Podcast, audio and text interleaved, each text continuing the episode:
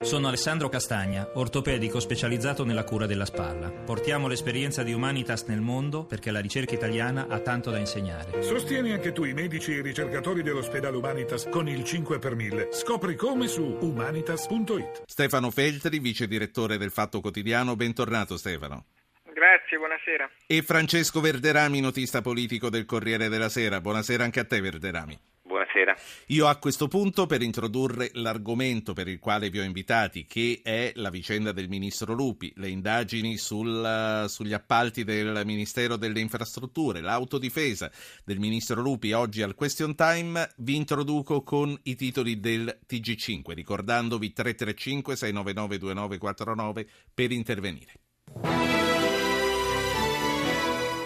Strage di turisti a Tunisi, un commando di terroristi dell'ISIS travestiti da soldati punta sul Parlamento, ma viene respinto e prende in ostaggio i turisti nell'antico Museo del Bardo. Scatta il blitz delle forze speciali, 2 terroristi uccisi, 1 arrestato, forse altri 2 in fuga. Le autorità parlano di 24 morti e di italiani coinvolti, ma la Farnesina per ora non conferma. Sarà una guerra lunga, assicura il premier tunisino, dopo l'eccidio al Museo del Bardo. Renzi, saremo al loro fianco, il presidente Mattarella, l'Italia non si farà intimorire. Dall'Iraq alla Siria, alla Libia, il califfato islamico dei tagliagole si sta espandendo anche nel Mediterraneo, senza che nessuno riesca a fermarli. Lupi alla Camera, mai fatto pressioni per mio figlio, chiarirò in Parlamento, il governo mi appoggia. Alfano, lo sosteniamo, piena fiducia in lui. Ercole Incalza, interrogato in carcere, respinge le accuse e difende il ministro, solo rapporti istituzionali. Francesco Verderami, Corriere della Sera, proprio di questo vogliamo parlare con te e con Stefano Feltri. Allora, Lupi parla al Question Time, si dice sicuro dell'appoggio del governo. Questo dopo una giornata, quella di ieri, dopo una nottata, quella trascorsa, in cui sembrava che cedesse al pressing per lasciare. Che cosa è successo? E questa sicurezza dell'appoggio del governo corrisponde anche a degli incontri telefonici che ci sono stati fra Renzi e Alfano. Ieri sera c'è stato un incontro diretto tra Renzi, Alfano e Lupi, di cui abbiamo dato notizia oggi sul Corriere. Ci sono due questioni da tenere separate. Una è la questione giudiziaria, l'altra è la questione politica. Certo, capisco che è un po' complicato perché questione giudiziaria e questione politica ormai si intrecciano nel nostro paese a far data dal 1992. E quindi di conseguenza le cose si intrecciano e diventano sempre più complicate. La posizione del ministro che intende chiarire in Parlamento e dare la sua versione dei fatti è una questione di principio, direi quasi una questione garantista. D'altronde noi ci troviamo in presenza delle carte presentate dall'accusa e quindi non per un giudizio della magistratura attraverso dei giudici. Peraltro da far notare che il ministro Lupi non è indagato, ma certo. È chiaro, è chiarissimo che vengono imputate da parte di Renzi responsabilità politiche, e al netto delle vicende riguardanti il figlio, il Rolex, che sono questioni che toccano l'immaginario collettivo, specie in un momento di crisi così economica e occupazionale così grave. Ma se si riesce per una volta a separare la questione giudiziaria dalla politica e a sottolineare con rigore, certo, il fatto che il ministro Lupi non è indagato, allora tutto si riconduce a un punto che peraltro viene toccato dagli esponenti del PD, la cui freddezza è evidente e corrisponde alla freddezza di Renzi, cioè la gestione del Ministero, nella parte politica, proprio nella gestione delle opere. Se così stanno le cose, certo, ed essendo una gestione, quella del governo, collegiale, diventa complicato, sì, poi dover discernere una posizione di Lupi da quella degli altri colleghi dell'esecutivo. Sì. Stefano Feltri, Fatto Quotidiano, non è singolare che di fronte a tante carte che escono attraverso i giornali per il ministro non ci sia nemmeno una protezione di garanzia?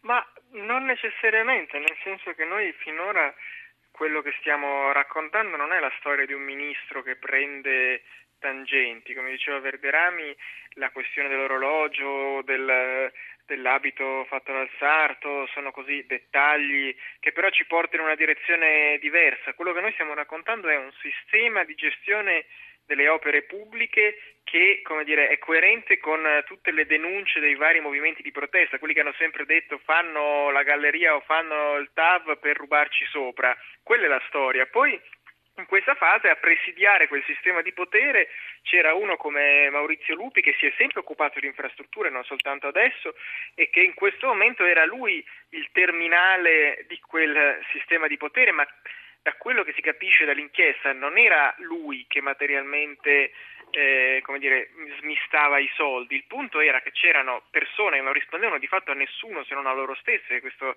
Ercole Incalza, con tutte le imprese collegate, che praticamente decidevano loro quanto dovevano costare le grandi opere italiane e poi chiamavano un ministro che dalle intercettazioni non era particolarmente padrone dei dossier e gli dicevano no, allora questo sono 10 miliardi, questo sono 9, sblocchiamo questo qui, perché il sistema che viene denunciato dalle carte non è criminale in sé, nel senso che è legale, ed è legale il fatto che in Italia ci siano le imprese che fanno i lavori, che stabiliscono quanto devono costare, in quanto tempo vanno fatti e che poi dicono al committente, che è lo Stato, scusa ci siamo sbagliati, ti costerà 10 volte il preventivato. Facciamo parlare Giuseppe e Riccardo. Giuseppe chiama da Venezia, buonasera.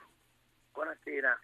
No, volevo chiedere semplicemente questo, visto che si parla sempre di competenza di autorità politiche a dirigere o meno un ministero, se non era il caso di adottare opportune interventi in materia di gestione delle opere pubbliche. Ad esempio, a me non risulta, per quanto riguarda la contabilità, il valorativo, che ci siano queste moltiplicazioni di 6-7 volte il costo originale. Non è possibile porre un argine tecnico a questo, al di là del contenuto politico, proprio mi sembra proprio da un punto di vista tecnico inconcepibile. Grazie a lei Giuseppe. Riccardo chiama da Genova, buonasera. Buonasera. Il ministro Lupi, a mio giudizio, è senz'altro ignaro in buona fede, anche perché non si rendeva conto di ciò che succedesse, come tanti altri suoi colleghi, altri ministri. Comunque questa situazione mette in luce un'assurdità dovuta al fatto che la competenza specifica dei ministri non esiste nei loro mandati, e devono per forza essere sottomessi a questi boiardi dei ministeri che confermano e continuano a essere confermati, perché rappresentano una competenza che può veramente mandare avanti il lavoro del ministero. Quindi lei sollecita per il futuro la nomina di ministri, se non specialisti del settore, comunque competenti. Ma indubbiamente sì, o quantomeno una revisione di quello periodica di quelli che sono le figure che decidono del potere decisionale all'interno dei ministeri, con delle chiare selezioni che diano delle competenze reali su quello che sono anche la parte, ma la questione morale. Grazie Riccardo, anche se i governi tecnici non hanno spesso dimostrato di essere molto più all'altezza dei governi politici. Volevo tornare a Francesco Verderami e riflettere un po' sui pesi e sulle misure. Il Partito Democratico a Errani chiese di rimanere alla regione nonostante ci fosse una condanna. A Lupi viene suggerito di secondo grado, a Lupi viene suggerito caldamente di andarsene nonostante non ci sia nemmeno l'avviso di garanzia. È questo doppio standard che colpisce ogni volta il Partito Democratico, come se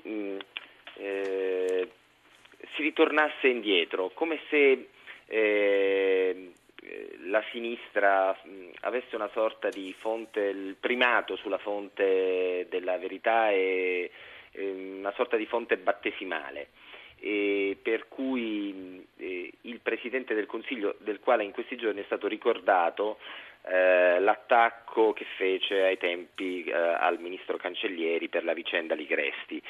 Bene, vorrei ricordare che allora Renzi non era Presidente del Consiglio, era segretario del Partito Democratico e aveva già in animo di forse non era ancora nemmeno segretario, mi sa che ci fosse Epifani all'epoca, benissimo, e che insomma già mirava al bersaglio grosso. E comunque il dirigente del partito è diverso dal Presidente del Consiglio. La figura di dirigente del partito è diversa dalla figura del Presidente del Consiglio. Bene, con la Cancellieri ebbe quella sortita. Quando Errani, un governatore che ha dato lustro anche alla sua regione, è stato condannato in secondo grado per abuso d'ufficio, un reato sul quale potremmo discutere per una giornata intera e sul quale naturalmente calo un velo pietoso, perché poi altrimenti, come dire, bisognerebbe dire molte cose anche nei riguardi della magistratura. E comunque Errani assolto in primo grado, condannato in secondo grado, il garantista Renzi, da Presidente del Consiglio, chiede a Errani di rimanere, e lo dice anche pubblicamente.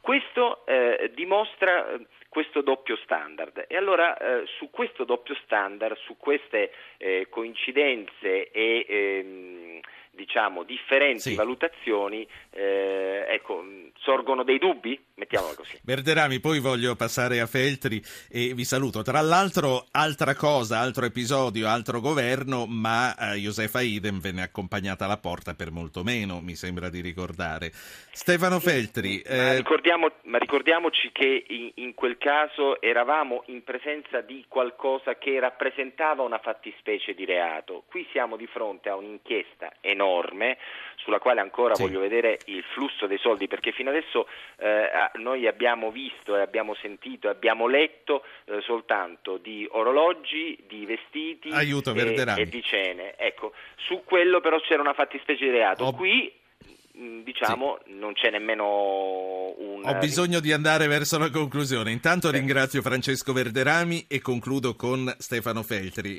Feltri, il nostro ascoltatore Riccardo diceva sicuramente Lupi era ignaro di quello che è successo, a parte che vorrei chiedere se condividi questo giudizio, ma lo stesso Palazzo Chigi poteva non sapere? Lotti è segretario del CIPE, tutto sommato. Allora, ti rispondo, sono due domande cruciali.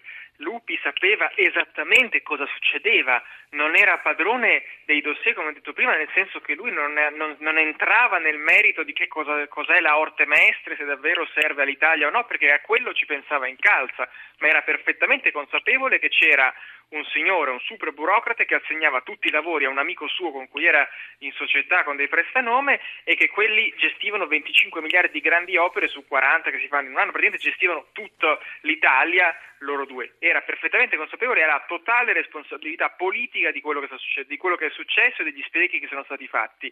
Il Palazzo Chigi sapeva benissimo cosa stava succedendo, tanto che, come abbiamo raccontato noi sul Fatto, da alcuni mesi c'è uno scontro violento tra i consiglieri di Renzi come Gutgeld e Perotti, che vogliono mettere mano a quella roba lì, e il Ministero che si trincerava e si murava perché era intorno a questi burocrati. Adesso Lupi salterà non perché ha preso gli orologi, ma perché da mesi si aspettava il momento in cui lo si poteva mettere di fronte a queste cose e dirgli: tu, caro, te ne vai insieme a tutti i tuoi amici. Non diamo per scontato che abbia preso addirittura degli orologi al plurale. Lui non ha preso niente. Ma per me sono dettagli questi, non cambiano il giudizio sulla faccenda. Si è capito bene.